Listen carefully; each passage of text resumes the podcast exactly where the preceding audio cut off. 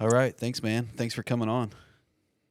Yeah, man. Thanks for having me. Yeah, we got Marcus Pittman here today. He's the CEO of Loor TV, L O O R dot TV. So we're gonna dig in today a little bit. I don't know what we're gonna talk about, but I'm sure it's entrepreneurship and probably where we get our hair done, lots of stuff like that to make sure that everybody knows what resources they need. Uh, I, I just get my hair done at a local, uh, a local barber shop. They're not very good, but it's all we have up here in Idaho. So yeah, that, that's the first thing I was getting ready to dig into is uh, you're in Idaho. Uh, tell us what the winters are like in Idaho.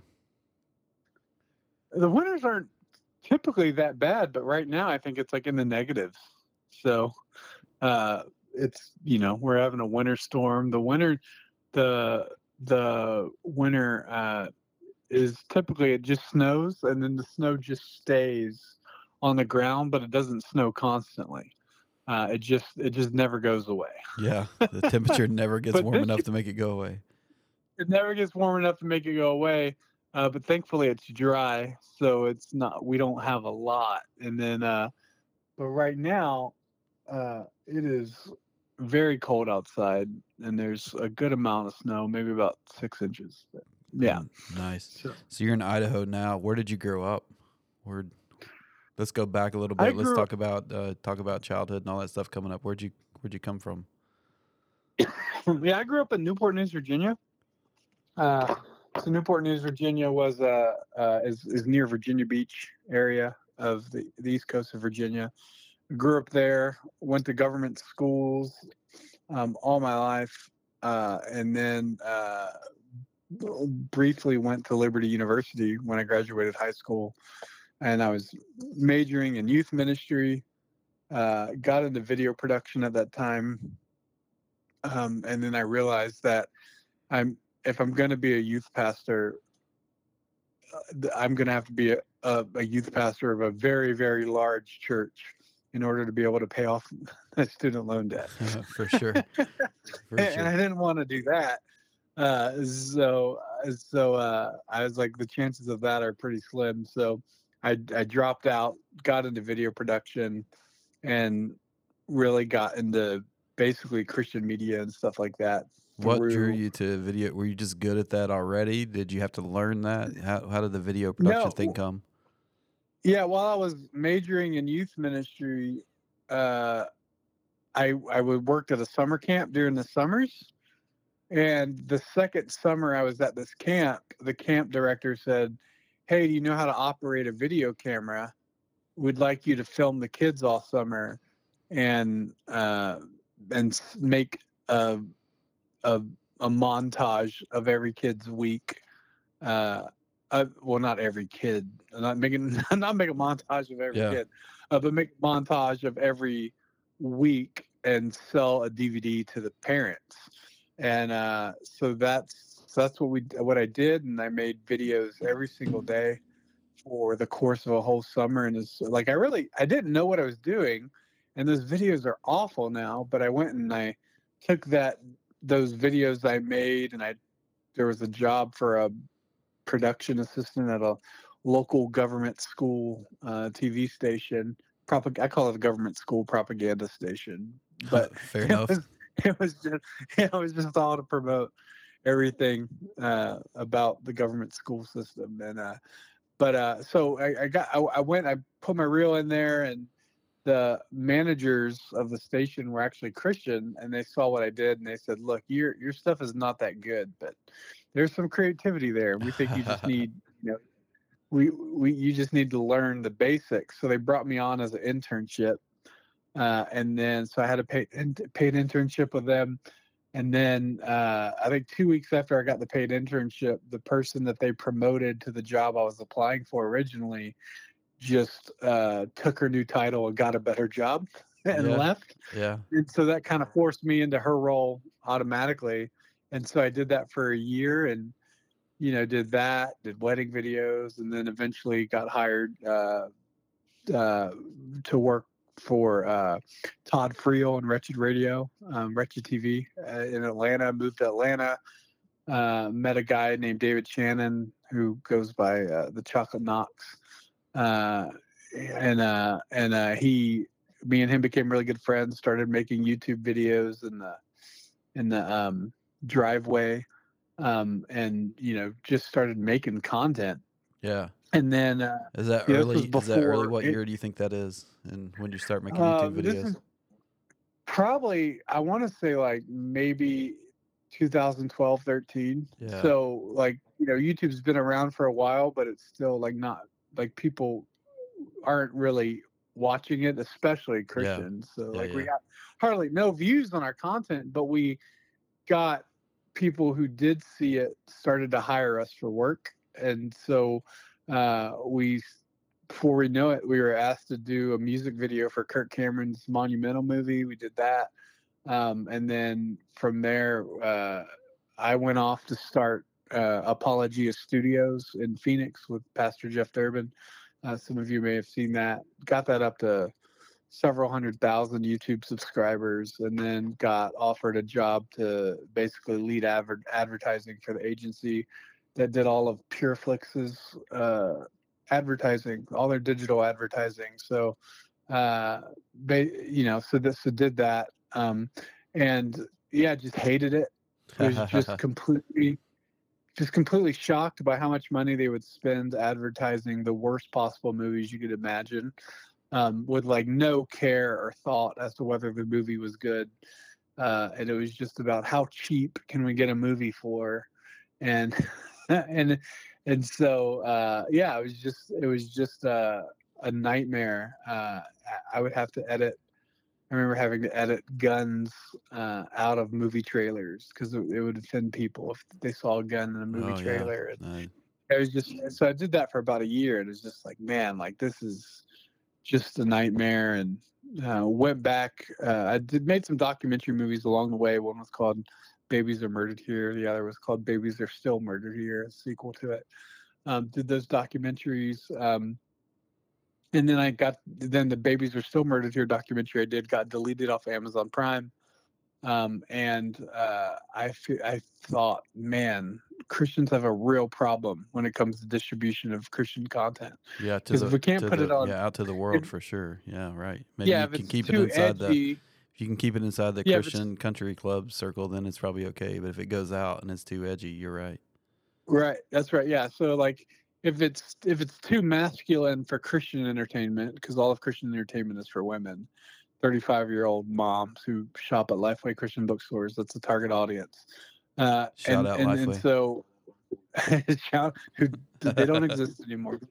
They're Spirit of Halloween stores now, right? That's right. so so uh so uh so those those uh so if you if you do something too masculine it can't go in the christian community. And if you do something too christian it can't go in the secular community. So there's massive middle. We actually call that middle uh, cigar and whiskey evangelicals. That's what we call them in Loor um, Yeah. and basically it's it's 43 million men in the united states who tithe to their local church but also enjoy a whiskey or a cigar every now and then uh, within a year over the course of a year. And so that's the market we built Loor for to really just go after men um, who you know the same men that are listening to joe rogan or jordan peterson and might be listening to ben shapiro or you know all that political talk radio that has attracted all these men who are looking to you know be men and fight against evil and stuff like that and now we're trying to provide them entertainment because Yeah. because it's it's not just about having a knowledge of what's true uh, it's about having dreams and aspirations as to what could be. That's what men are supposed to do. They're supposed to dream and have vision. And if we don't have entertainment for men then those men don't have dreams and visions. And like your, if your sons don't have dreams and visions and they're not going to grow up and they're not going to inherit your business well. They're not right? And so uh, you know if they're being fed liberalism through disney or socialism through netflix whatever um, they're not going to dream and be entrepreneurs. They're not going to grow up uh, to do amazing to build amazing things. Yeah. um, and that's what we want to do is we want to create a platform for young men where they can uh, watch stories of men defeating dragons and conquering the world and feel like I can do that too. Awesome. um, and and and and uh, you know, you know, it's all about you know what they say. The Bible is all about killing the dragon and getting the girl, right? So that's you know, kill kill Satan and and acquire the church. yeah. Um, so That's right. so that's that's the message of the Bible, and so all of our stories in Netflix and Disney and Amazon and liberal Hollywood, they're removing the masculine figure who's killing dragons and rescuing the woman. You know, like even if you watched, you know, like Super Mario Brothers, which is literally kill the dragon, get the girl, the original Super Mario Brothers. If you watch the, if you watch the movie, Princess is completely uh, fine and independent, and she's never in danger the whole time with Bowser, and it's all about Mario coming up to uh, Princess's level, right? Yeah. you know she there's even a time where she she she just basically implies that she's pretended that she's in danger with Bowser, but the whole time she's never really been. It's so weird. It's just like, no, that's not that's not the principle of Mario. Like Mario rescues princess. Yeah. I heard you say something uh, recently that um that for Christian guys or maybe it, I don't know if you even said guys, but for like conservatives, um, their entertainment somehow is politics. You said Jason Farley told you that, like it kind of woke you up to that. Like Tucker Carlson is entertainment for uh, conservatives. Yeah. and, and it, there's like a v- massive void that exists. Yeah, so um, we went to the Turning Point conference, and we were there when Tucker Carlson and Donald Trump came out, and it was like, man, it was like a rock stars just like came into the room. You know, all the music was blaring. It felt like something you'd see, you know, on on WWE Raw, on Monday Night Raw. you know, they come out, the music's blaring, and then everybody's cheering, and then they, you know, talk. You know, they they give they give their wrestling speech on how they're going to destroy, you know, the guy in the ring with them, which would be, you know, right Biden or whatever, right? So, but uh, but but but that is like that's become our entertainment. Politics is conservatives' entertainment, and and I think it's good that we like politics and there's a lot of uh, of a market for it because uh, like it's it's good that our people are much more well informed than the left uh, but the truth is you know i think you know ben shapiro says you know facts don't care about your feelings but the truth but really the truth is feelings don't care about your facts. Um, if if if if if you uh, the left fights with stories and art to make you feel a certain way and when you feel a certain way it doesn't matter how many facts are presented it doesn't have how many hours of talk radio the left has better stories and that's what you relate to. And that's how the left fights too. We talk about abortion um, you know conservatives will say well you know science proves that it's a life you know at conception and whatever whatever. And then the left but the left comes and says yeah but like if that woman was raped she has to look into the eyes of her child and see the man who raped her all her life right so they they fight back with stories whereas we give the facts and the stories yeah. always win And stories always Um, win. and- Yeah. yeah and that's how that's how god gave us stories too right Uh, god god gave us laws through narrative stories in the bible right Yeah. so we go back we see you know the ten commandments and we see them wandering around um, in the desert for 40 years but through that whole process is how we get laws and uh, how to right? So it's always laws after story so it's story first in the bible then we get our laws right?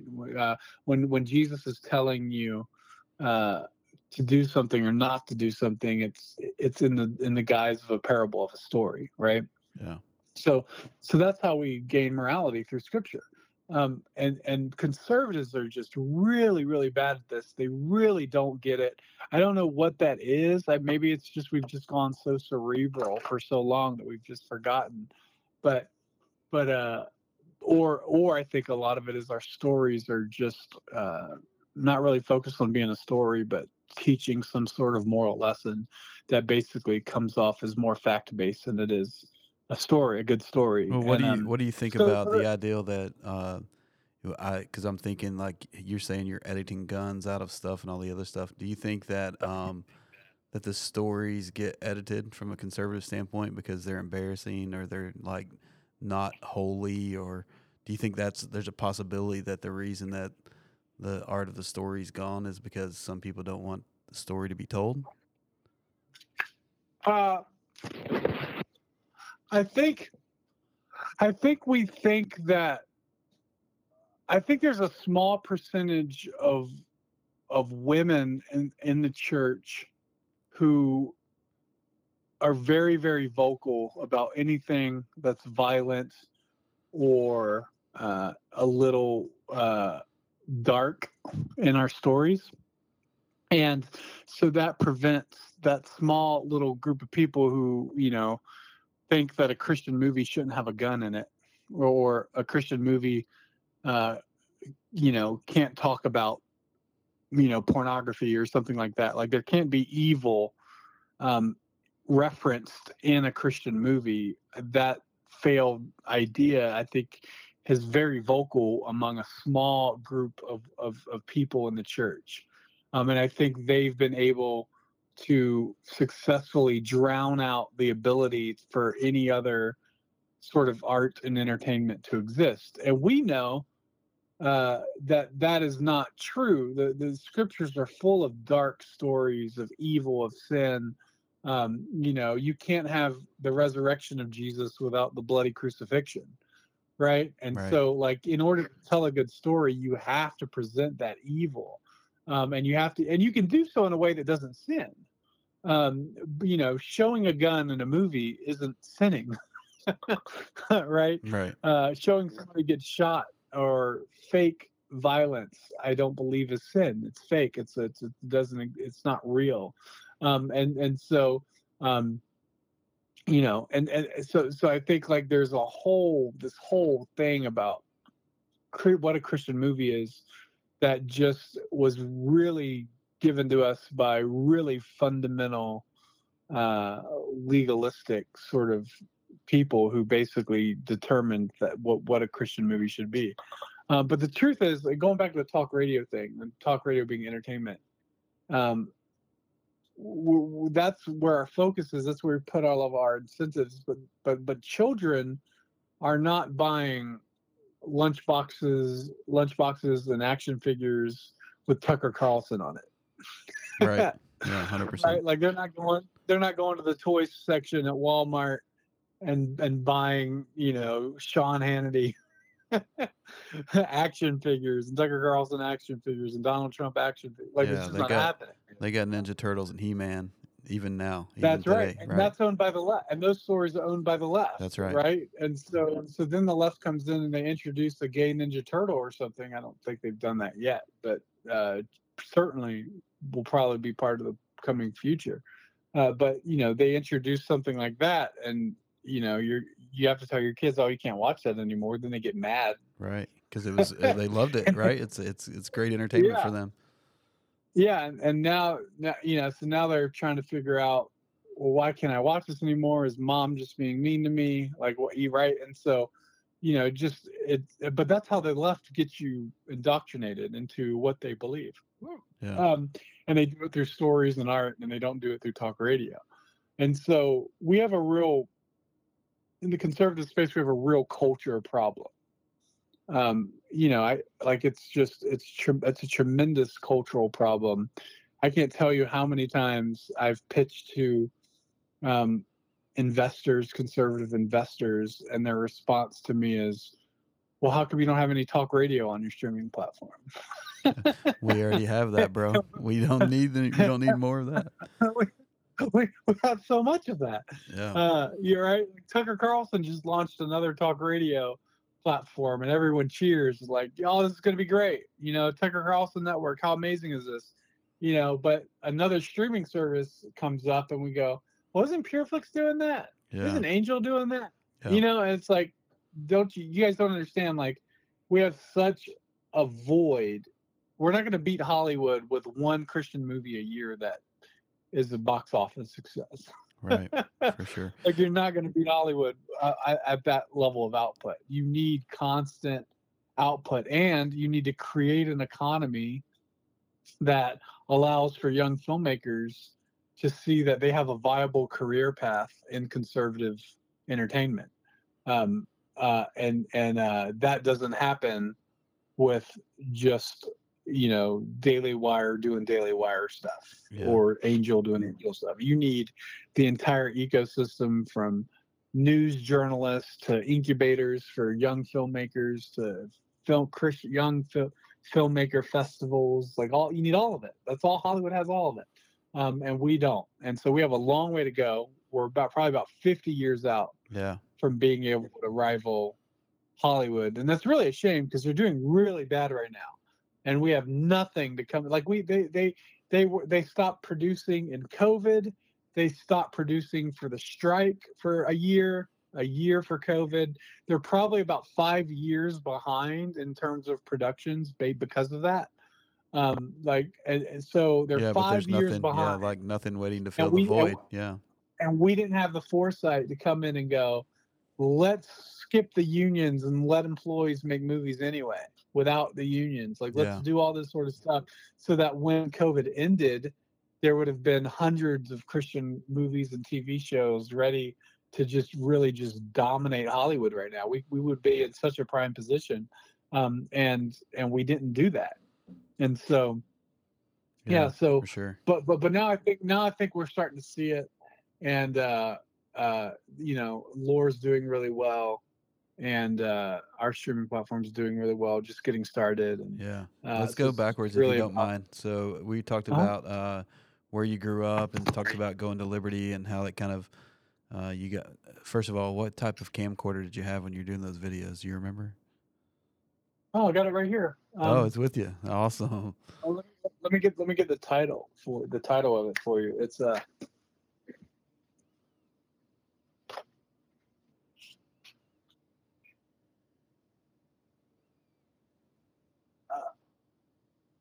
Uh, it's a Panasonic. Yeah, it's a Panasonic GS150. Nice. GS 150 from Panasonic. Yeah, just this is a little little mini DV camera we got at uh we got at Best Buy. Nice. So let's go back. You're talking about high school, going to Liberty, and uh, obviously, if you don't mind, let's go back to um, pre-Christian. Marcus, tell me about that. Like, when when do you bump into Jesus? Oh man, I, I I I became a Christian when I was like four years old. Yeah, talk about that. So um, I don't remember much, but I remember sitting on my mom's lap and asking her about Jesus, and she walked me through the sinner's prayer. And uh, although I don't necessarily think the sinner's prayer saves you, uh, I think that it, it that was the moment for me where I I you know uh, dedicated my life to Jesus. I guess you could say, but uh, I don't think there was a time really where I remember not following the Lord or Yeah. believing in Him. That's cool. I don't. I don't have a drastic testimony. No, I wouldn't say it's drastic. You know, turn from turn from evil and do all that stuff. But it's really interesting to me, and I ask everybody, uh, you know, go back and and tell me about that because it's interesting to see when paths cross what those all look like, and um, and I guess you know for someone who's given their testimony and it's kind of cool and dramatic. We talk about storytelling to you know be locked into addiction and a miracle happens and you meet who Jesus is and you change your life and then you change other people's lives.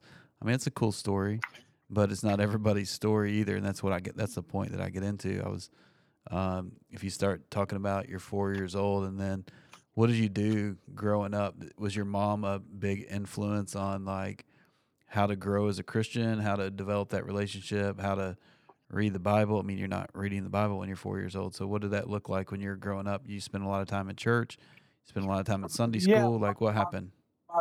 my mom and dad were really active in the church, so we were there every Sunday morning, Sunday evening, and Wednesday night. And uh, we, my, my parents were part of the same church that her, my grandparents were part of. Um, it's been around for sixty or seventy years. Just a small Southern Baptist church in Newport News.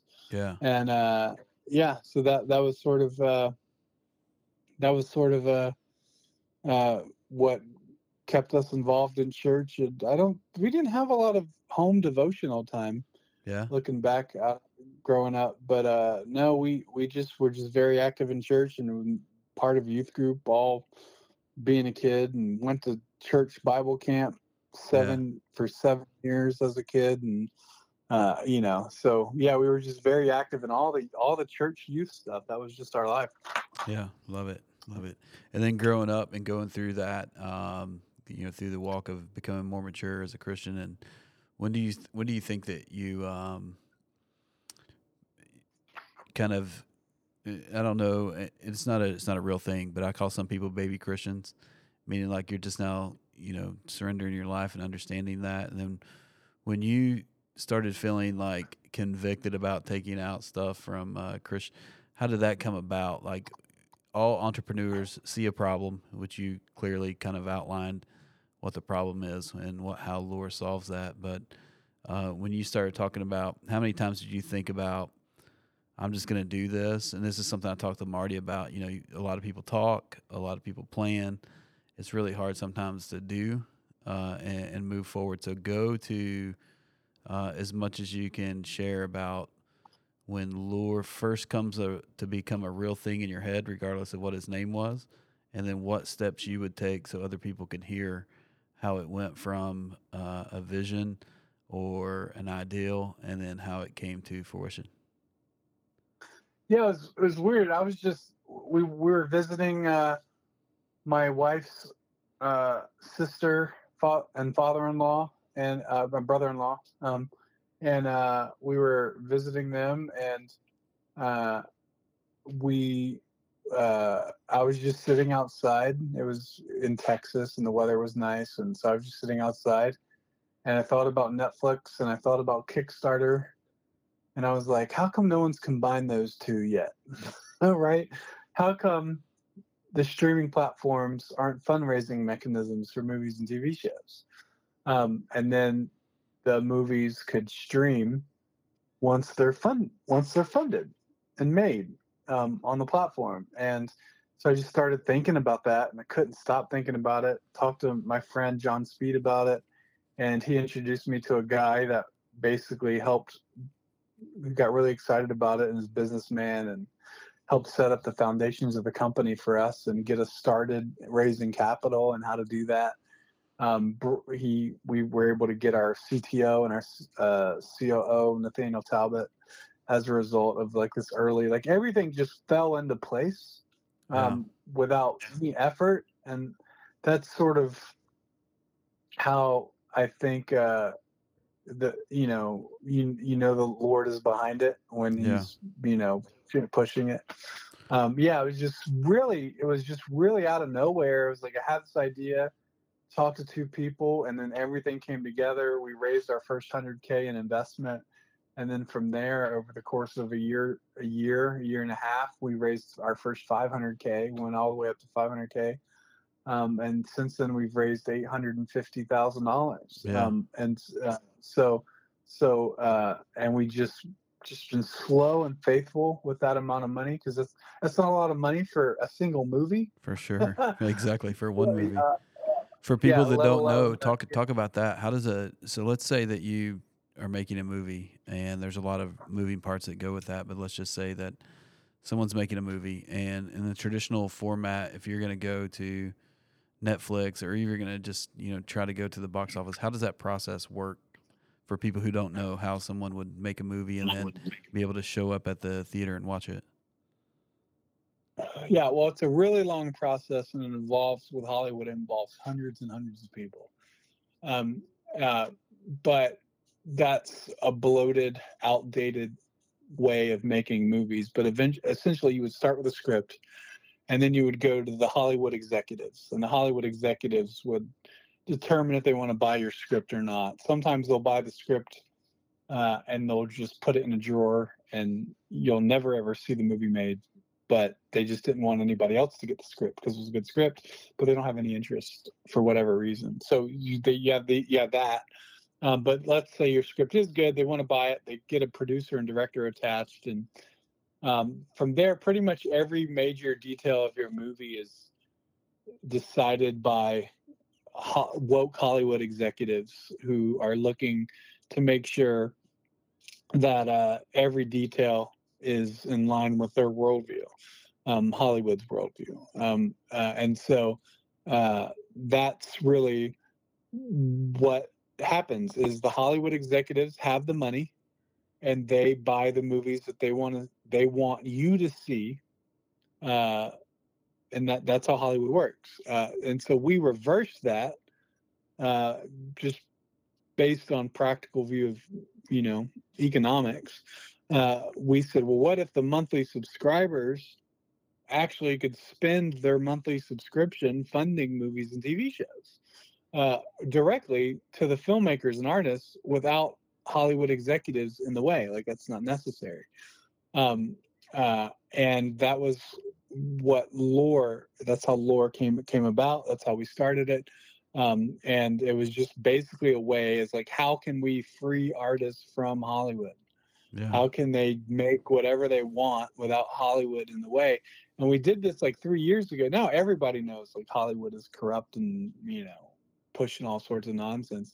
And we started this three years ago uh, when it wasn't really widely as widely as accepted as as it is now um, and so we were ahead on that and you know we we've just uh, basically found really talented filmmakers artists animators who work for nickelodeon and disney um, you know just uh, tons of filmmakers and writers and comedy writers. You know we, we have a show now uh, called what the church uh, on on our new thing. It's written by uh, one of the writers that worked with Bob Odenkirk, uh, who did Mr. Show and obviously Better Call Saul, right? Um, so way back before Bob Odenkirk was really famous, he was working with him, writing with him, um, and and you know became a Christian and got out of the scene, and now he's back in. Um, the this other show uh, we got Florida Lee uh, is just an animated short cartoons based off of uh, this. The, it's made by the same guy who made this you know video game that was really popular. Uh, uh, it was a homemade video game that he made that got really popular and so he, he's making the cartoon off of it. So it's just like there's all these artists everywhere that for whatever reason um, there's there's all these artists everywhere that for whatever reason just haven't got an opportunity and most of that we found isn't because of they're not talented it's because that they don't fit in line with the worldview of hollywood Yeah. and you know they didn't they didn't want to go to harvey weinstein's parties So there's the, there was really no mechanism then past that. I mean, or if you're that person, you don't you don't understand another mechanism, right? So let's say pre-Loor, there's no way to to get your stuff out unless someone buys it. Is what you're telling me. right yeah right exactly. So we just wanted a way where the filmmaker could go directly to the, the consumer and say hey here's the movie i want to make. And when you do that it's amazing the amount of problems it solves. We, we solve every major problem that hollywood's having right now. One is the artists are completely free to make what they want. Um, two uh, the our monthly subscribers spend more money on average than they do with netflix and disney um, because they're funding projects that they care about and they're donating to projects that they care about Yeah. um, so our average monthly subscriber subscription price is higher than Netflix and Disney. And Netflix and Disney are trying to make more money per subscriber right now, but they can't. So they're just going back to advertising. And as you know, 75% of all advertising is paid for by big pharma. yeah. So, so when when Netflix and Disney says, "Hey, we're we're bringing in advertising," that's that's who they're bringing in. Yeah. Um, and so tell me the process. So, uh, oh, sorry. Go ahead. Well, no, I was, I was just going to continue on that point because, like, if you notice, like last year there were two major series, one by Hulu and the other by Netflix, about, and they're both on the same story, which was uh, uh, the pharmaceutical industry and the opioid crisis, and them being sued. Uh, right, um, and and uh, both Netflix and Hulu put that same story out last year, and then this year uh, they're announcing they're all going to advertising, right? So so they they basically put those stories out that make big pharma look bad. Yeah. And then Big Pharma says, "Hey, how about I give you some money and you don't do that ever again?" Yeah, yeah, yeah. They're they're they're like, hey, we'll we'll stop putting money in. They want to get out of cable anyway. Um, but that was kind of like I think I think it was on purpose that both of those networks did the same story as a way to push big pharma money off of cable and into streaming. Yeah. Um, so so so yeah. So you know, the, again, when it's advertising like that, uh, uh, the, the consumer has less and less control as to what the content actually is, and they're just hoping every now and then something comes that's a hit. Yeah. How does it uh, How does it work from uh, a funding standpoint? Because for the people, people need to go check out uh, Loor.tv and look at the format, and they need to subscribe and and start funding stuff they want to see. But so when you go through and you're looking at funding, um, there there's a kind of a gamified uh, portion of it, right? Because every uh, Monday or Tuesday I get some loot, and then I'm able to go out Yeah. and spend my loot on whatever I want to see. And then you can kind of track, Yeah. you know, what percentage is funded uh, on the episode or the movie or whatever it is. So you kind of follow along, and it's like the budget's out there, right? You see how many, uh, how much loot it takes to to make this project. But explain to me behind the scenes if you're able to, like, uh, someone's trying to make a movie, for example, and it's you know partially funded. Uh, when that gets funded, um, how fast can you turn around and make that movie? Like if you're funded, you have Yeah. resources, like and the, and you're the producer and the the writer, and you have this team, and you're going to make this movie. How fast does that happen? What you know, if somebody's on the Loor platform, they get funded. Um, how does that work? Yeah, well, uh, fifty percent of the content that we have has already been made, so it's just sitting somewhere because no other streaming platform has picked it up Uh, or I bought it. gotcha, gotcha. So, so when a, when a project reaches hundred percent of the funding goal, um, in that instance, if the project is already done, uh, then the subscribers are just paying the distribution fee, really, the license. I gotcha. uh, gotcha. whatever that is. Um, and so once that hits 100%, it streams immediately, Okay. uh, and, and and and and people can watch it. So you know, it'll be nine nine nine a.m. in the morning or 10 p.m. at night, and that hits over 100, and it's available. It's available for every subscriber, whether they funded the movie or not. Um, so so uh, so that's it. The other ones. Uh, they take a lot longer if if, if, if it's a, a conceptual idea um, and in those instances, once the project is funded, um, then uh, once the project is funded, then uh, the the uh, creator will send weekly updates Oh, uh, gotcha. to be able to yeah. give you behind the scenes and stuff like that. So you guys are to follow. you guys are open to both of those situations though, right? Someone who has a, Yeah. a conceptual conceptual ideal and then someone who has a completed product, you guys are gonna allow both of those things to come on the format. Yeah, that's right. Yeah, so we have both of those being funded right now. So one is uh, an example is like Black Rose Ballad is a Western movie um, that is a really phenomenal script, uh, but that's all it exists in is the completed script, uh, and so uh, that's the minimum we require from anyone is to have a completed script Sure. and uh, be able to produce and direct it, have the capabilities to do that, and skill and talent to do that. Um, so that's sort of uh, that's sort of uh, how that how that how that functions and works. But like Black Rose Ballad is a really great Western movie um, about uh, redemption and, and and vengeance and all that sort of stuff. So it's really great. So you Um, mean you didn't you didn't edit out all the guns then? No, no, it's a violent western. So it is, it's a violent western. That's how it was advertised and pitched to us. And so uh, the the other the other shows we have is like uh, we have uh, two by two, which is a show for preschool kids uh, that's done by the Yellow Wiggle. Um, uh, uh, he was part of the Wiggles, and um, so we have that show, and then we then those are all done, and people are just funding those individual episodes. Gotcha. And then we have our most po- our most popular show right now is Barely Biblical, which is animated teddy bears reenacting the most violent Old Testament Bible stories. so so all the blood is stuffing and you know so all that sort of stuff. That's our most popular show. It's done by a guy who animates Mickey Mouse for Disney actually. nice. Um, so really really talent talented guy, and he's like, I just want my my boys to be able to understand the most violent parts of the Bible, um, and so this is a way to do it without it being too uh, mature for Yeah, eight year olds, for sure. uh, but also in a way that adults and teenagers absolutely love. Um, so it's just a really brilliant idea. Nobody would accept it. Nobody wanted it, and we were like, "This is the best idea we've ever heard," and we were right. It is Yeah.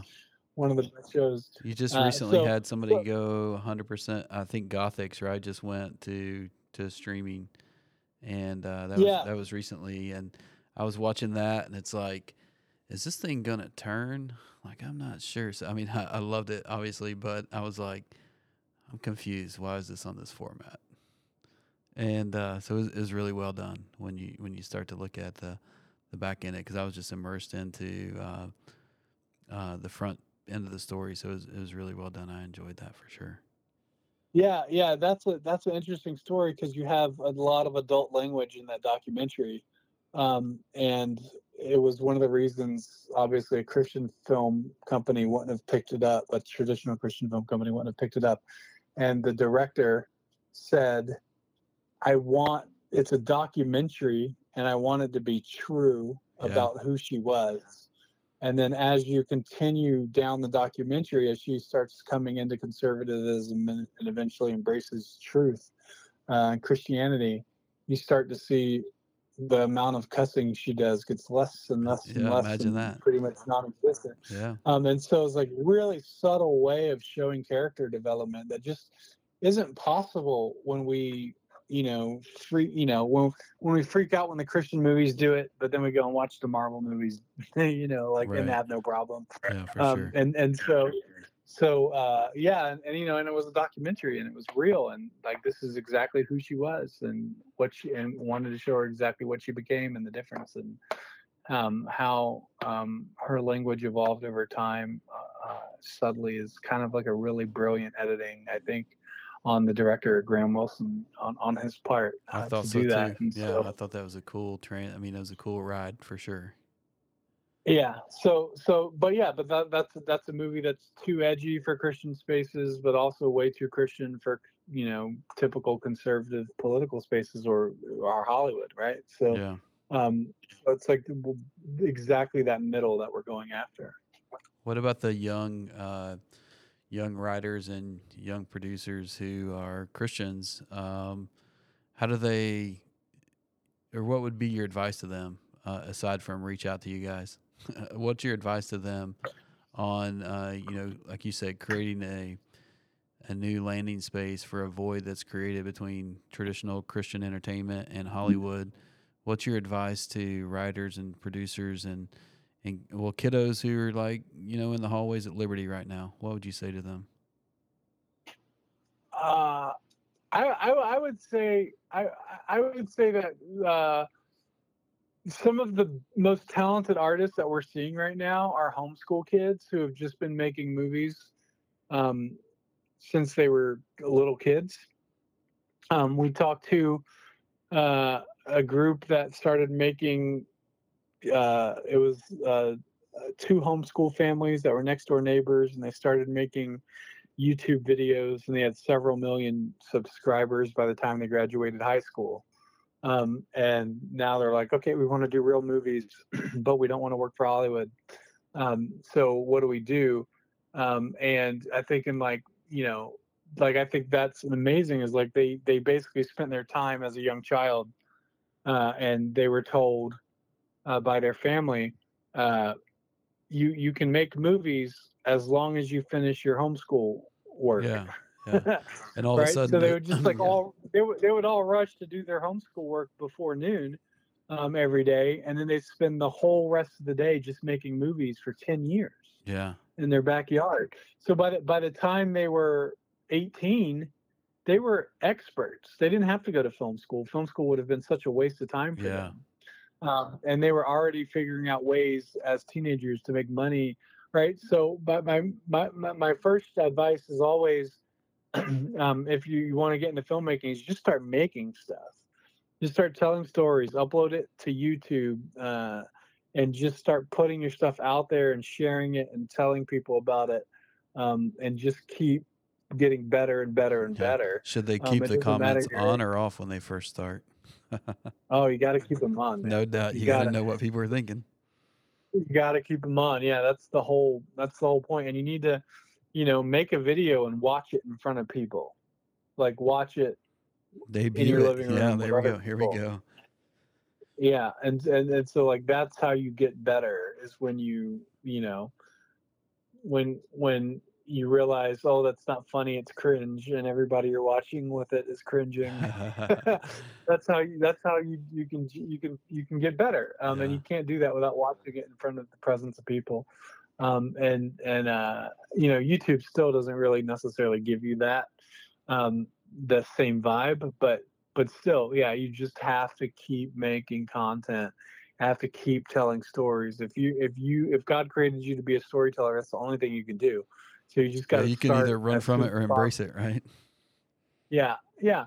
And so so uh yeah and and so um enter the christian film festivals enter the um uh you know the secular film festivals make content and you know upload it if you can to tubi um and see if you can get a following for your movie on tubi and a bunch of other stuff. So uh yeah so anyway It's like it's similar to the That's what I advice I hear for for people who are who play music for a living and they're writers. They write content and songs. I I heard um, I heard Chris Stapleton say, uh, "You're either a writer or you're not a writer." Uh, like you said, God made you to be that or you're not that. And people will hold right different opinions on that. But if you are, and God did make you to do that, then you just have to sharpen that pencil, man. You just have to keep writing. You have to keep writing songs, keep writing songs.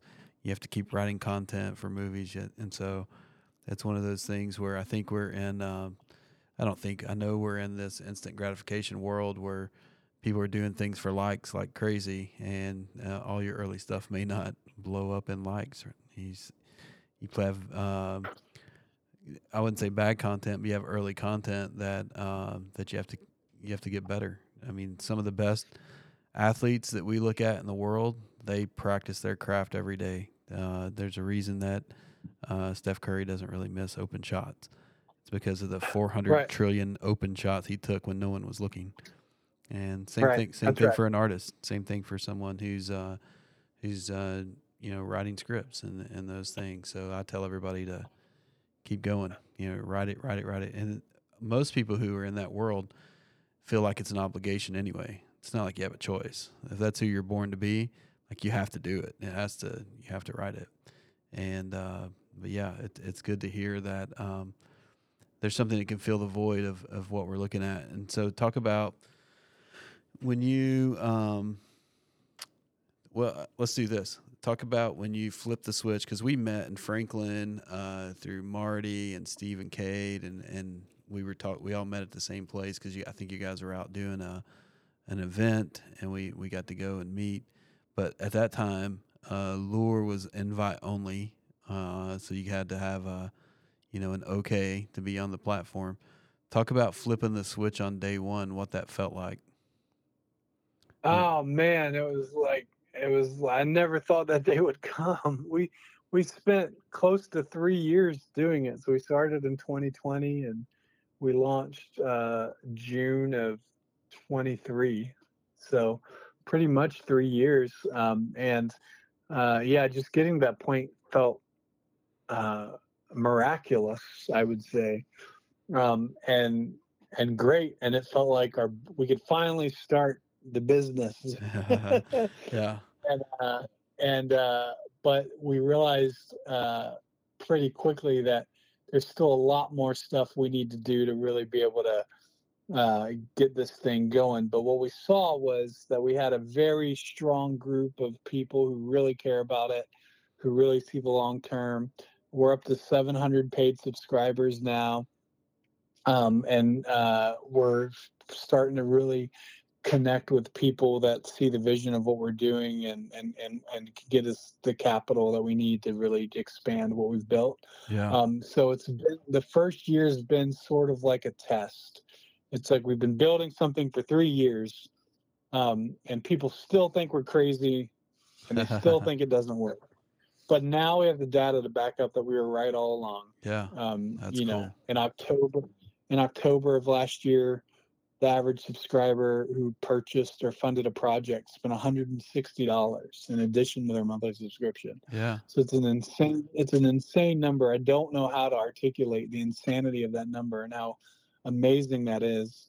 Um, it shows that there are people out there who will spend the same amount of money as five monthly subscribers, just Which is they care about crazy if you think about it, because we're like, as a culture, we're just trying to get something for free, trying to make it cheap, right? Like, how do I, how do I get your password so I don't have to pay my Netflix subscription? Right, I have the password, right? That's Netflix.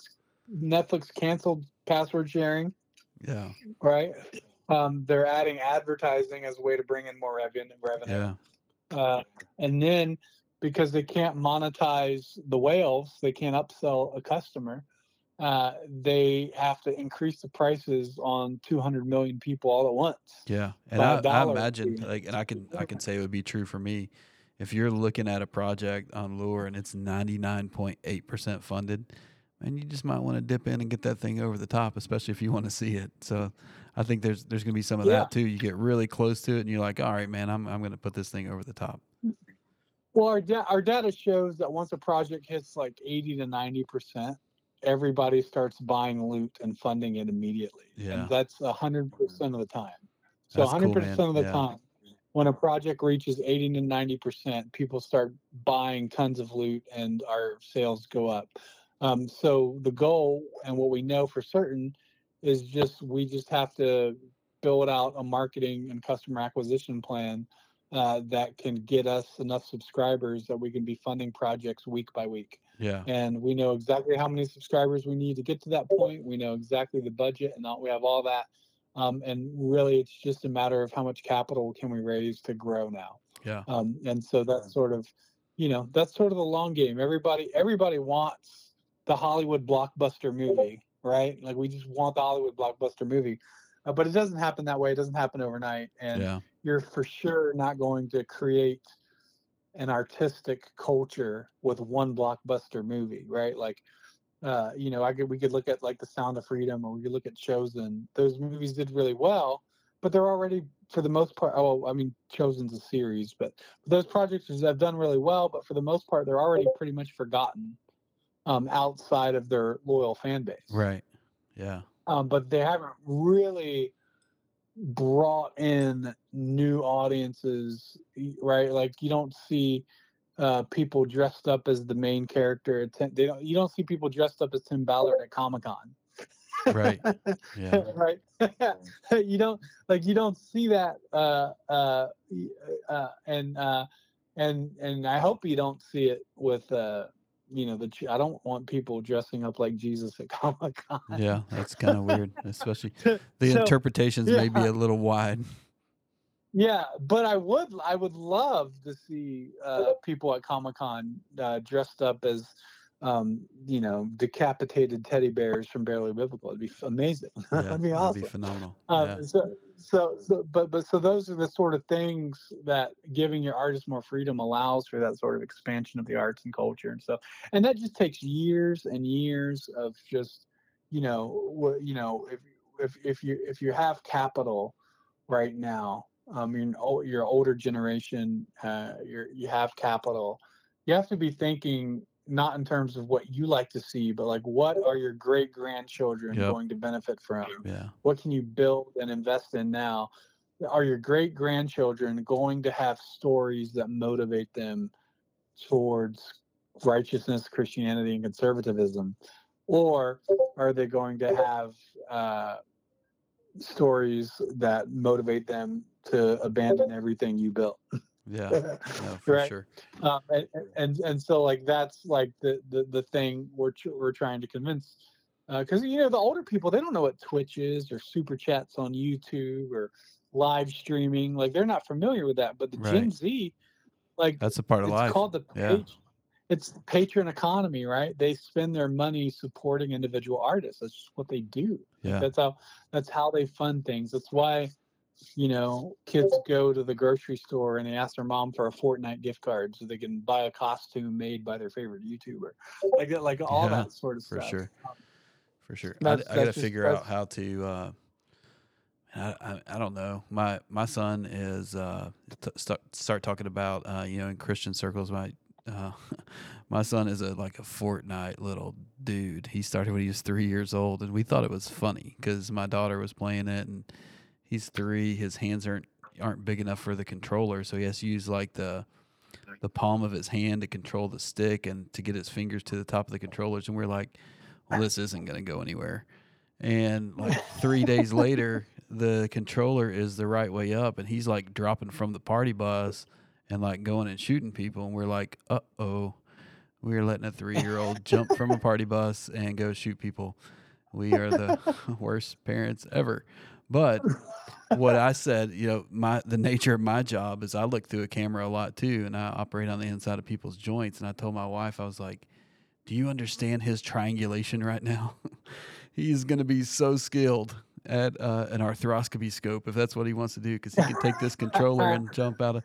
And she was like, "I think that's a lame excuse that you just made up. Like, I don't think that's a real thing." And uh, It's, So it's- now it's, he- actually not. I, I actually talked to a Christian video game designer about this, and he said that uh, his his uh, his the best thing he ever said to me because I was asking him was like, why if if I was a Christian homeschooling mom, why would why should I let my child play video games? And he said, video games save people's lives, and he referenced the hospital uh, VR.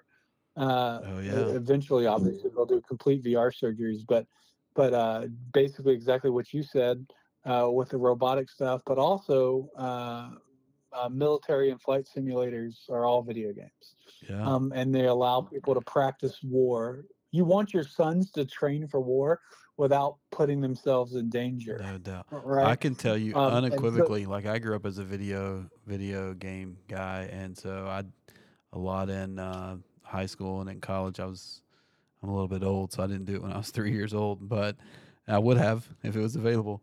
And uh, I can tell you without question that arthroscopy, which is you know putting a camera inside of somebody's joint, came easier for me when I was training because I was loose, used to looking at a screen and having a controller and controlling it. Like it was, it literally. Uh, I, I think there is even science behind it that that proves it, but I don't care about the science. I can tell you with certainty that it helped me. I, I, I can tell you from I, I, I talked to a guy who helped make um, Microsoft Flight Simulator X, the newest flight simulator, and he said that uh, Boeing uses Flight Simulator because and he they give a copy of Bo they give a copy of Flight Simulator to all their pilots, their their training pilots, because they found that when they give them a copy of Flight Simulator they spend less time in the simulators before passing. Yeah, Uh, it was it used to be uh, like a thousand hours that they would require in the simulator, which is expensive because it's an actual full blown moving Sure. simulator. But they they found out that when they gave a Microsoft Flight Simulator, that they were only spending maybe uh, five hours before being able to pass. wow. Um, That's So crazy. it saved them. This video game that saved them hundreds of thousands of dollars, and also risking actual billion dollar equipment. Yeah, man, just Um, crash so- the flight so- flight simulator. Nobody cares. Yeah. So so the, so so those those are all the things that uh, that video games help help do, but also. Um, I think we, we look at video games as a waste of time. You're like, oh, that our kid is just playing video games is a waste of time. Well, esports is a massive business. Like, I, like you know, you can get a people like college Ninja- scholarship for that now. Yeah, I mean, like people like Ninja and XQC who just stream, they just got hundred million dollar deals, Yeah, right, to stream exclusively on certain platforms, right? Yeah. And then so there's that uh, way, and then there's of course coding and development and creating games, and um, uh, you know, ho- video games create more money than Hollywood now in terms of uh, the amount of profit that it generates is more than Hollywood. Um, uh, last in 2022, um, the video game market was 100 billion dollars, And out of that hundred billion dollars, eighty-four billion of that was just like digital microtransactions, which like buying ex- buying extra lives on Candy Crush, right? Yeah. Or buying Fortnite things, Yeah. or uh, right. So like all those sort of things, uh, eighty-four billion dollars on just fake merchandise. So you can sit there and say, I don't understand why you know people would just buy loot and fund a movie, and it's like, but Well, they're that's what they're doing it. Yeah, it's already happening. That's what they're yeah. doing. Yeah, eighty-four billion dollars is in- an insane. Only twelve billion dollars was spent in 2022 on actual video game purchases, Yeah. and everything else was free to free to play spend. You know, Yeah. every time you spend 99 cents to get an extra life on Candy Crush. What That's happened? to. What happened to Pitfall when you just you know turned the game over on Atari and it was over? You couldn't buy anything else.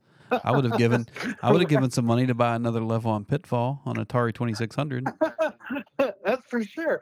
You know, the the first I'm reading actually uh, a, a book on uh, video some video game designers that made uh, uh, some some I forget, uh, some video game, but they uh, they uh, were they started successfully because they would send out basically a floppy disk every month to paid subscribers with free game on it. And then if you wanted to buy extra levels you would sp- spend another you know 10 or 15 bucks and get the extra levels of those games. Yeah. uh, and uh, that's where shareware came about and that sort of stuff.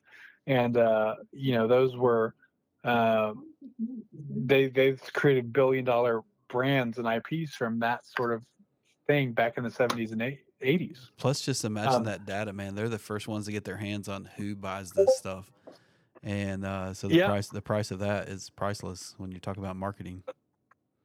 Yeah, yeah, it's just just been a it's just it's, it's tremendous to watch and it's it's tremendous to see just how we've neglected so much of culture uh, for for no really good reason. Yeah. Right. Unless it's a, but- you know, I don't know. I, I was thinking about that a lot too. Like, I want to be a light to people that I uh, interact with, and you want to kind of be above reproach about what we're doing. We're talking about Kingdom Clinics and Health Coin and all the stuff that we're doing for uh, really to get a platform uh, of behind the scenes helping people who need help. But also, like, if we're given a platform at all, it's just kind of point people back to Jesus. But then I was thinking through that. It's like you know sometimes you don't want to, you don't want to be in that. Um, I'm not talking about being canceled like that. If you're doing it right, you're going to get canceled. like that's one thing for sure. But I'm talking about like how do you, it, you know, move along that platform without turning people off. Like you said, that maybe that small percentage of Christian women in the church who don't like, um, you know, guns or cussing. And so I think there's a, we talked about, you know, get, being given a platform when God gives you a platform and He's called you to do something. And I talked to Marty about that too, because he'll say a lot of times, you know, God called me to do this and God called me to do that. And I said, hold on a second, explain to people that don't understand what that is. Are you telling me that God called your cell phone and asked you to do that? Like, how does God speak to you? And that's something I ask a lot of people too is like, how do you know? And you kind of alluded to it a little bit. If if you're sitting in Texas outside chilling, and you're wondering why there's no uh, ability to fundraise and and put the Netflix together, but then the things that happened required divine intervention. I think that's what you're saying.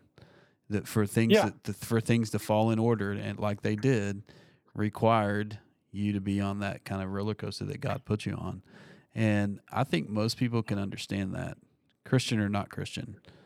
Uh, so when we started talking about, you know, what's your calling or, you know, you be you or, you know, whatever, whatever the stuff comes out to be, ultimately God designed us, um, and, uh, and and gave us, uh, the abilities, uh, that we have.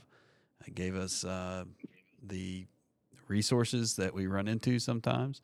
Um, but what would you say um, if you're thinking back and you're thinking, okay, God has called me to do this, and I'm going to get on a boat and go away and end up in the belly of a big fish? Um, how do you? What would you say to people who are running from that? Like they feel like they got a calling from God to do something big, like, but it's scary. Like you're going to go out with Loor TV, and and you're going to make a big big jump. Even though you could kind of see like you felt like God was putting the pieces together, um, what would you say to somebody who's sitting right there right now trying to make a decision whether they keep their corporate job or they become an entrepreneur even though they think God's calling them to be doing something different? Well, so two things. First is I I people come up to us all the time uh, and uh, they say God gave me this story of a script, right? It's a script, and you know God God gave me this story, and you know, and uh, Jason always responds to that and says, "But did he give you the skill too?" right? So, so is he the gangster of the group? Of, you know, he cuts the knees out for people. well, well, it's absolutely true because if you read in like Exodus 35, uh, when they're building the temple, they're acquiring all the artists of the temple, and it says whoever is skilled. Uh, is is the, the word skill is used over and over and over over, over again in Exodus 35. So it wasn't just anybody that could come and be an artist to build the temple. It's a skilled artisan yeah. and that sort of thing. Um, so God, you know, and the Bible says, "You see a man who is skilled in his work; he will stand before kings." Um, so the question is, can you do it? Um, and that doesn't necessarily mean do you know everything, right? Or do you know how to do everything uh, that this job is going to require? Because the truth is, you know, we still don't know what we're doing with Loor. yeah. And I mean that in a good way. Uh, right. Uh, that's why we've been so successful. Um, but we for sure have a team that is skilled and can do it. Um, and and I, I, really believe that to this day. And uh, it's going to stretch you um, and, and that sort of thing. But, and then so the second thing I say is like, let's say uh, you know you have the skills to do it, you have the vision for it, uh, but you have this corporate job. I will tell you that there the the the Bible talks about uh, cowardice. You know, cowards is the are one of the first ones to go to hell in Revelation. Right after, right before, actually, they're mentioned before homosexuals in Revelation. Right. So so like those like like cowards go to hell, and then you have the parable in the Bible where it says, um, you know, the the parable of the talents, where the guy buried the talents, uh, you know, the coins in the sands, uh, because he was fearful of losing the money, right? And Jesus rebuked him and said, uh, I, you know, he, he, he, you know, Jesus called him out for sin, uh, said he'll be punished for his sin, and uh, said that he could have made more money with putting the talents in the bank than with giving it to him. Um, and then the ones who risked the the money, uh, they got rewarded. So you know, in the venture world, we like to talk about risk aversion, right? But but but I don't I don't like that. I, I think you know when you're investing or you're doing something or you're asking for investment uh, for something, what you're asking is for someone to come along and carry your burden. Um, uh, that it's two people carrying each other's burden. If you give me the capital, I'm going to do the work, right? And if I give you the capital, I would hope you would do the work, right? Uh, so that gotcha, like yeah. that's how you're carrying each other's burdens with capital and venture. If you think about venture and capital, and stuff like that. So, so when when you have people who say, "Well, I only invest in the least riskiest stuff," uh, right? Like I only invest in the sure things or I only want to do the sure thing. What you're saying is you don't really want to carry anybody's burden. Um, and so, you know, I think scripture is pretty clear on this. And I think with conservatives, we get the name conservative for a reason because we're conservative. We're fiscally conservative, we're financially conservative. But we, when we look back on the past 50 years and we look at Silicon Valley and, and all the technology companies, all the video game companies, all the Hollywood studios, conservatives own none of it. Um, because I don't think we were we were risky, we were risk takers enough to be the ones to invest in those things and to sort of see that as the future. And um, and I think that's we're kind of reaping what we're sowing now by being risk averse yeah. early on. And and, and of course there's of course there's wisdom and you know not making foolish investments. I'm not talking about that. Uh, I'm I'm I'm I'm talking about people who only invest in things once they know it's gonna it's gonna bring hit. them a return. Yeah, yeah I gotcha. Yeah, and, and that, uh, and that takes the venture out of the venture capitalist right uh, portion of it, but not really. I mean, there's always uh, you start looking at some of the stuff. I've been in rooms also pitching people for for things that um, will make a difference uh, for people. We're, we started talking about building surgery centers in places where the hospital has a, a monopoly and the prices because of that go out the roof. And everybody's like, yeah, it's great. It's great. It sounds awesome. You're going to do great stuff. And then they're like, how much money do I get back? I'm like, did you hear what I said? Like, we're keeping people out of, you're keeping people from bankruptcy and from ruining their lives because they break their ankle like what what more payment do you want i'm not sure like uh and they're like well, no no yeah well there's a, yeah there's there's other ways to look at that right like if if if you're creating a hospital um, and it's keeping people healthy. Uh, what you're doing is you're keeping your workforce alive right? So your your capital means nothing if there's not a workforce. So the longer we keep people alive the more uh, employees we have that can help our businesses longer down the road for longer amounts of time. And the more we take care I wish the, I could take credit for keeping people alive, but I just keep people walking. Yeah, I'm not a I'm a carpenter. hey, I'm not a, That's not important a, for people. So a lot of people they, they can walk to work. That's right. Yeah, for right. sure. Right. So uh, yeah, just generally speaking. Uh, but but that's why you know I, that's why I'm you know I'm a big into you know Christian health sharing. I've I, have i have called Loor uh, we're the we're the health share of streaming in yeah. movies. Yeah. Uh, but uh, but uh, I'm but I'm that, big yeah, into it too. But we think that we we're also eh, man. I don't I don't want to go down a rabbit hole, but I will anyway because we're chatting. But there's um. I love Christian health shares as a as a general rule. It's essentially for people that don't know, a Christian health share is you pay a certain amount, uh, similar that you would think of as like paying an insurance premium and it goes into a, a pool of money and then medical costs are shared among its members. And uh, there's some most of those uh, companies are nonprofits and they uh, are christian based uh, and it makes a lot of sense because you know you, you put a certain amount of money in and you, you actually get a great return if you need help. And if there's a, a period of time where you don't need help then your funds are helping someone else uh, one of the things that's happened over time is is that becomes more of a uh, known thing because of the affordability of it. Because if you go onto the marketplace and go to healthcare.gov and try to buy a plan, and you do, and you do not qualify for like you know a government discount or whatever it is to buy down the plan, they're pretty expensive depending on where you live.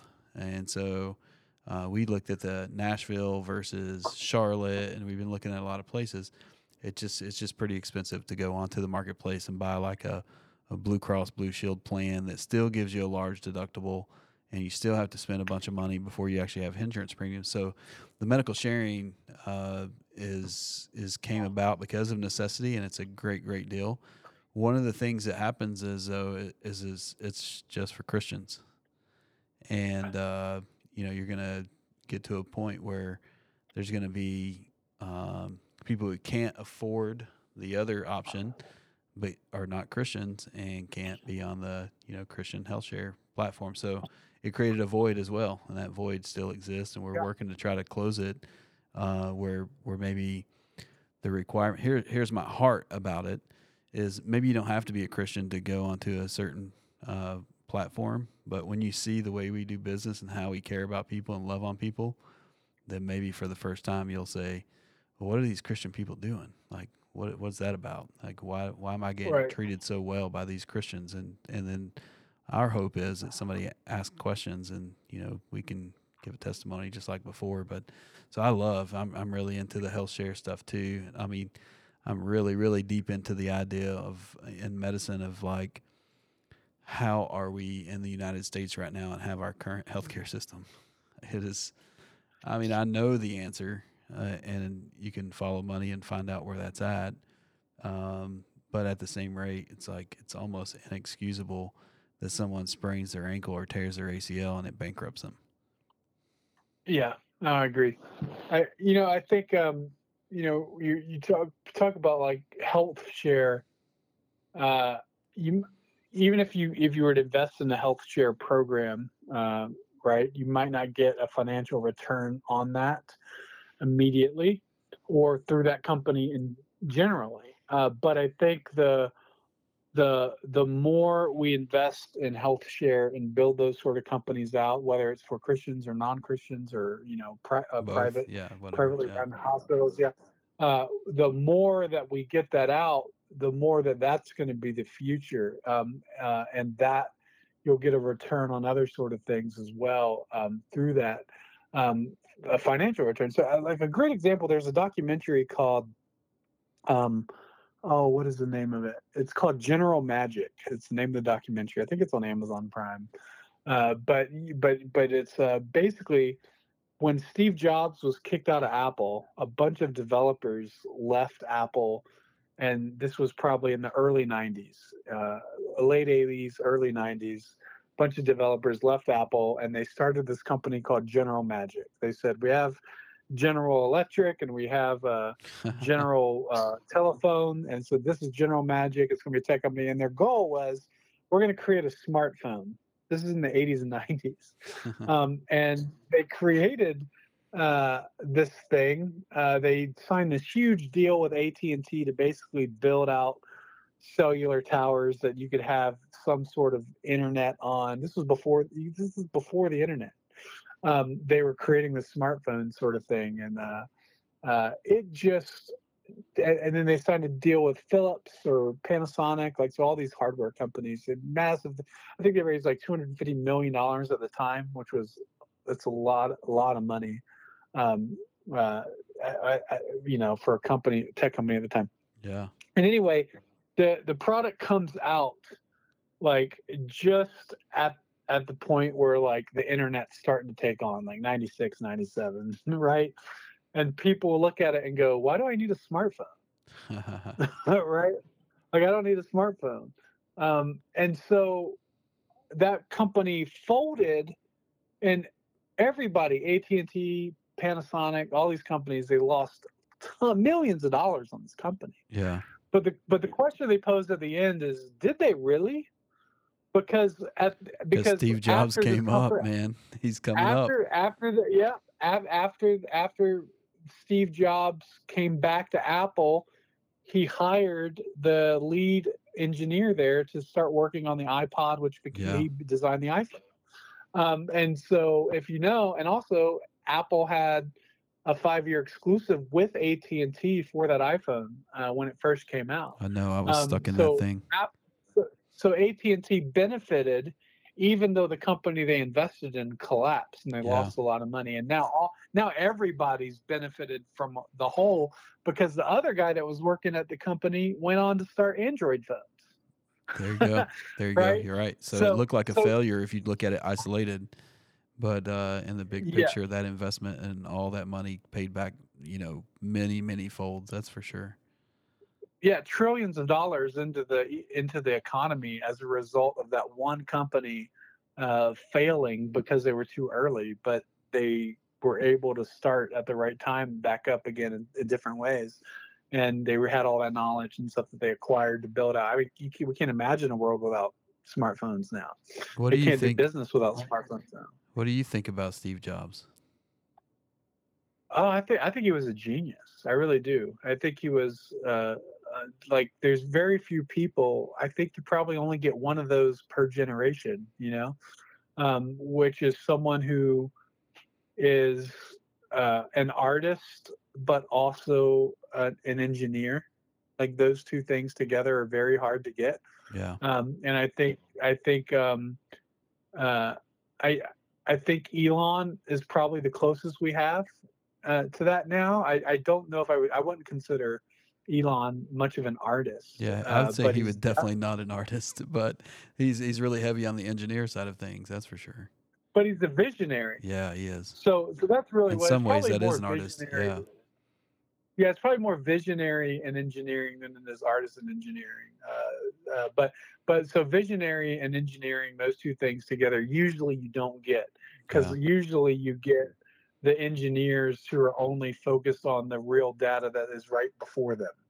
Yeah. Um, and so to get so to get an engineer that says, yeah, but we're also focused on the art uh, or the future, right? Usually, the futurists uh, who uh, don't have any real world application at all, right? So so so those two things is like a one once in a generation individual. Steve Yeah. Jobs is one, Walt Disney, Yeah. Steve Jobs, uh, uh, you know, and those names, Elon Musk, but like those names uh, stay with us, and uh, uh, and so so that's sort of the thing um, uh, that that we, we need Christians to take that space. Man, imagine that. all our Christians, I said that. I said that Muslim. like uh, a long time ago, just in passing to my wife. I was like, imagine if Steve Jobs is a Christian. Um, what in the world would happen if um, the glorious things that I love that he designed and built, or his, you know, Apple designed and built under his guidance? Uh, my goodness, uh, what a powerful situation that we would have. Yeah, And I, uh, one of our one of one of our advisors is actually working. He's uh he he was an early uh he was an early um he was part of the early PayPal team. Worked with Elon and Peter Thiel and all that, and he's one of our advisors on our board. And he is actively working and investing in space companies so that he can have a say yeah, uh, in planning the fir- the first church on Mars.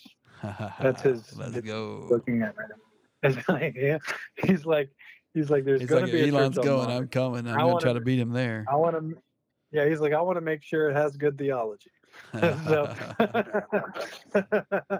so talk, uh, talk about yeah, a forward so- thinker. Like that's that's the guy you want on your advisory board. You just got to make sure that you have somebody who's an accountant too that puts him in line.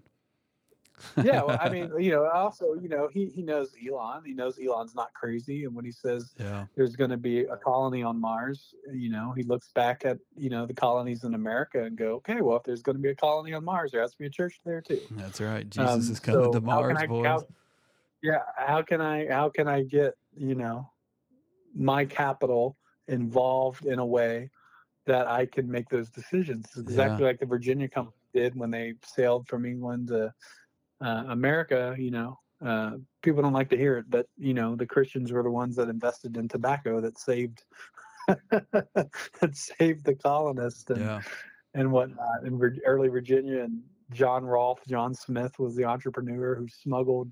He smuggled. To, I'm reading his book right now. He smuggled tobacco seeds um, uh, from the Spanish because it was a death penalty for anyone but the Spanish to have tobacco seeds.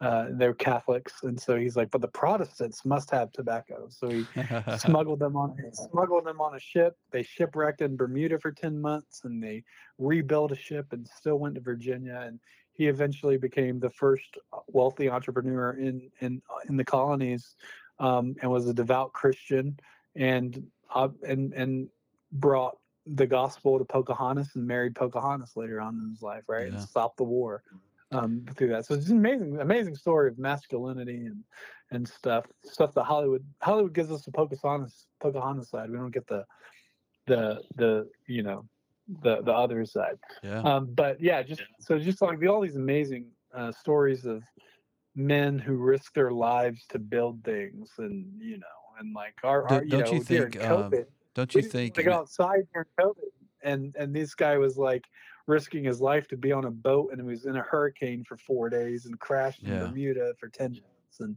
you know, and we're like, oh no, COVID, we better stay inside. Right. Yeah. Don't you think? Uh, get, can you think of an example of someone who is um, who's not a Christian, uh, who's willing to risk their life over something that get, doesn't give a, a return to their direct family? Can you? Do you I'm thinking Uh, about like, so where does where do you think the power of that comes from for somebody that says, you know what, not just risk your life, like there's a high probability this is not going to go well for me type deal. Um, don't you think it takes um, some wiring? Either you have mental illness, which is a possibility, I guess, or you have um a situation where you know that that no pun intended, you're a pilgrim here on earth, and uh, regardless of the outcome, uh, then it's needed to happen. Can I can't think, and I, I mean I'm probably not even as uh, I'm not an authority on that information, but I'm saying think for me. What what gives you the courage to uh, to do that? To say I'm risking my life uh, for this endeavor, knowing that, that there's a good chance this isn't going to turn out well for me. Yeah. Well, well, I think if you look through history, the Christians were the ones that did it the best. Um, so uh, it's I think it's people. I think the worldview that allows someone to do that is someone who looks outside of themselves and believes in something greater than themselves that gives them the ability to do that. If you're asking me like today, like who's doing that today, who's risking their lives today, I would say it would be uh, the astronauts that work with Elon Musk, right? To okay, test yeah, yeah, yeah, uh, those sure. sort of things, right? Um, it'll be the guys who first go to Mars. Those will be it. Those guys. Um, but I, but I think like also on a more practical level, I think like what we're seeing is that sort of risk taking, like that, that sort of risk your life risk taking. I think we see that with AI right now. Uh, and and not because I believe that I don't believe that AI is going to end the world. Um, I think it's going to be a great gift and a blessing to the entire world. Uh, but the people who are developing AI right now think it's a possibility that somehow they can create a god. Yeah, get, right? Yeah, that they Um, keep doubling down so- on this. Yeah. So in their mind, they're risking their lives for the technology because they think that's the future. That's where man needs to go. But I don't think we're risking our lives. I don't. I don't think. Uh, I don't think we can. It whatever you create with AI, it's going to be in the image of an image bearer, and it's not going to be an image of God. So, um, it's automatically going to be a downgrade, and it won't Yeah. have a soul. And it, you know, Sure. so so so I, I don't believe there's any more danger uh, to uh, AI uh, than there is uh, uh, nuclear energy. Right. So so so uh, so I think I so I, I mean they're both dangerous, uh, but when used well, uh, they can they can bless bless the world. And I, I think um, AI's role is mainly going to be um, to create a way. Somebody told me this. I thought was really brilliant. They said the purpose of AI is to make it so a family can live completely sustainably off grid without having to do any physical labor. Okay, so break, And- break that down. Family lives off the grid sustainably, meaning you're not going to starve to death. Uh, you Mm-hmm. have resources without physical labor. That's right. So all of your all of your gardening, all of your electricity generation, all of your uh, necessities to live life is not going to be through physical labor and hard work. And uh, so we, I mean, we go through scripture. We can talk about, you know, when Noah gets off the ark, God says, "No more will I curse the ground because of the work of man." Right? No more will I curse the ground. So I think like ever since then, you've seen a progression of uh, labor and hard work become easier and easier. Uh, We're getting really into futurism here, but Oh yeah, I mean, I, Right, I'm, so- I'm there. so- I'll fly the rocket ship with you. Okay. All right. All right. So, um, so there was a reversing of that curse at the Ark, and we took advantage of it, and we built Babel, and and we did that uh, not to the glory of God. We built Babel not to the glory of God. So God destroyed it and separated our languages, so it was much more harder to communicate, much more harder to build things, right? But then we get to Pentecost in Acts chapter 2, and what happens? There's a reversal of the curse of Babel. Everybody speaks in their own language and hears in their own language, right? So there's all this uh, actual language. I'm not talking about the, the charismatic angel, angel language stuff. I'm talking about the actual nations in Acts 2 and their languages that's referenced there. Uh, The, the, the curse of the Tower of Babel and the splitting of languages has been reversed. And ever since Acts 2, we've seen an increase in the speed and um, advancement of communication and technology like the world has never seen before. But but there was four thousand years between Babel and Pentecost, where people wrote on papyrus, and that was the only way to communicate. Right? Paper wasn't even invented until Yeah. after after Jesus came. Um, so uh, so there was no advancement in communication for that four thousand years, and then suddenly, bam! You know, somebody told me that um, there was never been in the history of the world since or before or after. There's never been an advancement in communication as drastic as the day before the telegraph because the day before the telegraph, the speed of communication was the fa- as fast as your horse could go. Yeah.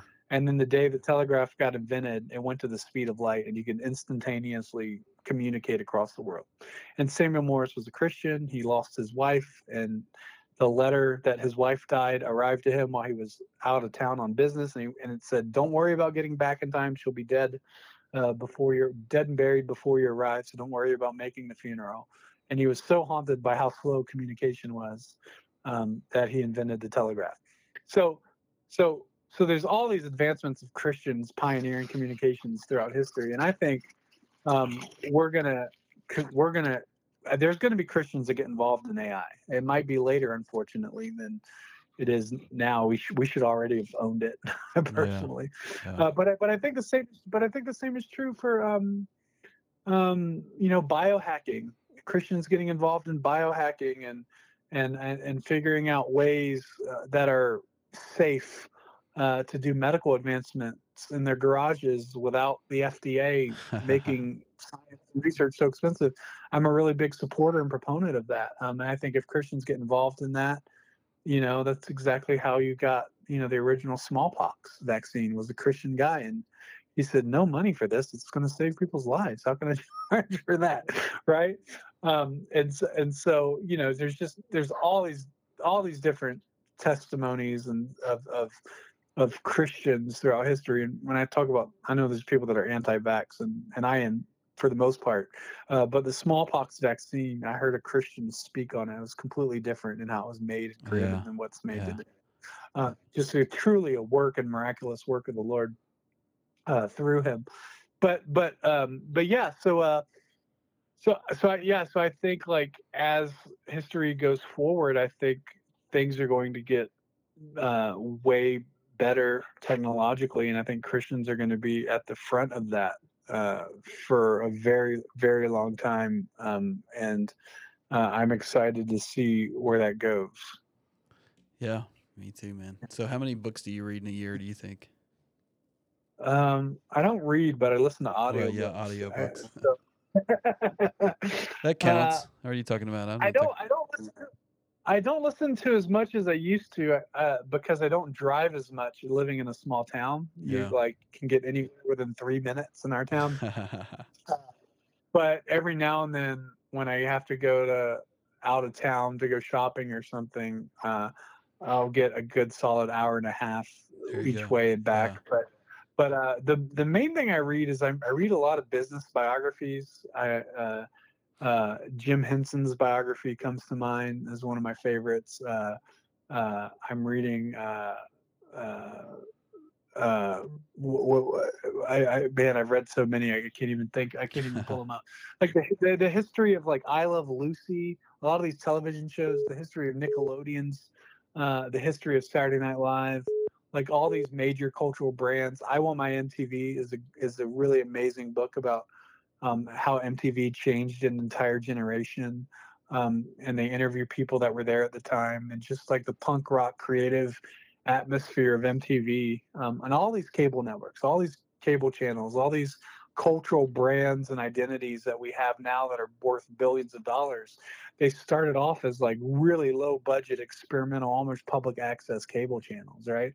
Like ESPN was like only in Connecticut doing Connecticut local sports, right? Yeah. Like people don't don't realize yeah. that, but they all start these super, like they weren't. You can't write a check for a blockbuster, right? Like you can't get Marvel movies without a hundred years of comic books and uh, you know Marvel going to the Supreme Court to defend the freedom to be able to make comic books. You know, like like this is like all this sort of stuff. Like and and like and, and that that pattern is repeated over and over and over again. And so it's interesting to see that. Um, and then when it comes to conservative um, enter, enter, entertainment and media, we think, well, we need to roll hundreds of millions of dollars in investment capital to be able to get uh, what we need. And it's just, I don't think it's true. I don't, I think it's a lie. Yeah. It, well, well, I mean, I think that we'll find that out.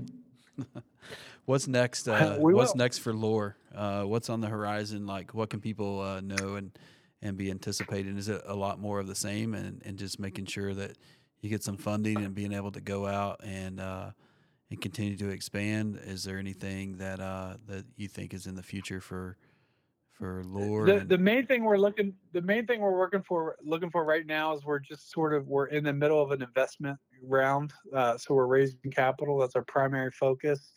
Um, and with that capital, we're we're building out the streaming apps like you think Roku or Samsung TV streaming apps. We're building that out, and we're building out marketing, uh, Yeah. a marketing department, customer acquisition, so we can grow our subscriber base. And then we're going to uh, we're going to uh, start churning out some content as well uh, with that with the next round. So yeah, if you're an accredited investor and you, you want to be a part in a cultural media revolution, you should uh, give us a call. Yeah, uh, man, I'm so so happy that you came on, and I mean, I was really really excited to uh, to meet with you Did, guys did in we Franklin. spell Loor? We we should spell it. It's L O O R. yeah, I did it did it straight off the straight off the bat. I knew that was going to be an issue. L All O O R. dot TV. Yeah, that's a good place to Yeah, check there we out. Go. Make What sure what is that about? What does that mean? What does Loor mean? It, it's actually it's actually I didn't even know this when I started it, but Loor is the Spanish word for praise. There you go. but it come but it comes from I got it from uh, the name uh, Laurel, uh, where if you go to like the Sundance Film Awards or the Toronto Film Festival or whatever, they give you basically laurels uh, as the award, Yeah. uh, you know, official selection of Sundance Film Festival, and it's got that ivy sort of thing, and that that word laurel uh, means to give an award Nice. um, or to pray or to praise, right? So that's where it says, you know, don't rest on your laurels, right? So it all comes from that term Loor, um, and it's basically um, way back they would give laurels to the best storyteller of the city, right? So the storyteller that won the storytelling competition for that year would win the laurels, and uh, they would be known as the story of the city for the year, um, and that's uh, where you get you know the laurels for film festival awards now Nice. um but but but we got lesson. it because yeah we we we took the name Loor just the, the prefix and and because we thought um our our consumers were giving awards to our filmmakers for the best like story and in the so- form of real, best the best award you can have, right? Funding. yeah all right that's right yeah and so but yeah so Yeah, and I'm so grateful that you came on. It's great to connect again. We're gonna we're gonna stay in touch for sure. And uh, and as you're moving forward, we're I'm on the I'm a consumer for sure. I'm a fan for sure. Uh, I'm a big advocate. We're trying to push anybody who can uh, wants to invest uh, your way and let them know that it's worthwhile. And I just think that, uh, like you said, if you, if you keep doing what you're doing and you know God's hands in it, and there's a calling to do this, and there's a void that needs to be filled, then I don't see any any reason that it's not a that it's not Loor TV that that fills that void. And when you start looking at uh, 45 year old Christian males like you were talking about before, and they're trying to look for somewhere to spend their entertainment side, then uh, hopefully it's going to become synonymous of uh, uh, Loor TV, and then they can win their reward. awesome man it's great talking to you jason Yeah, man. We'll talk soon. Take care. Thanks for coming on again.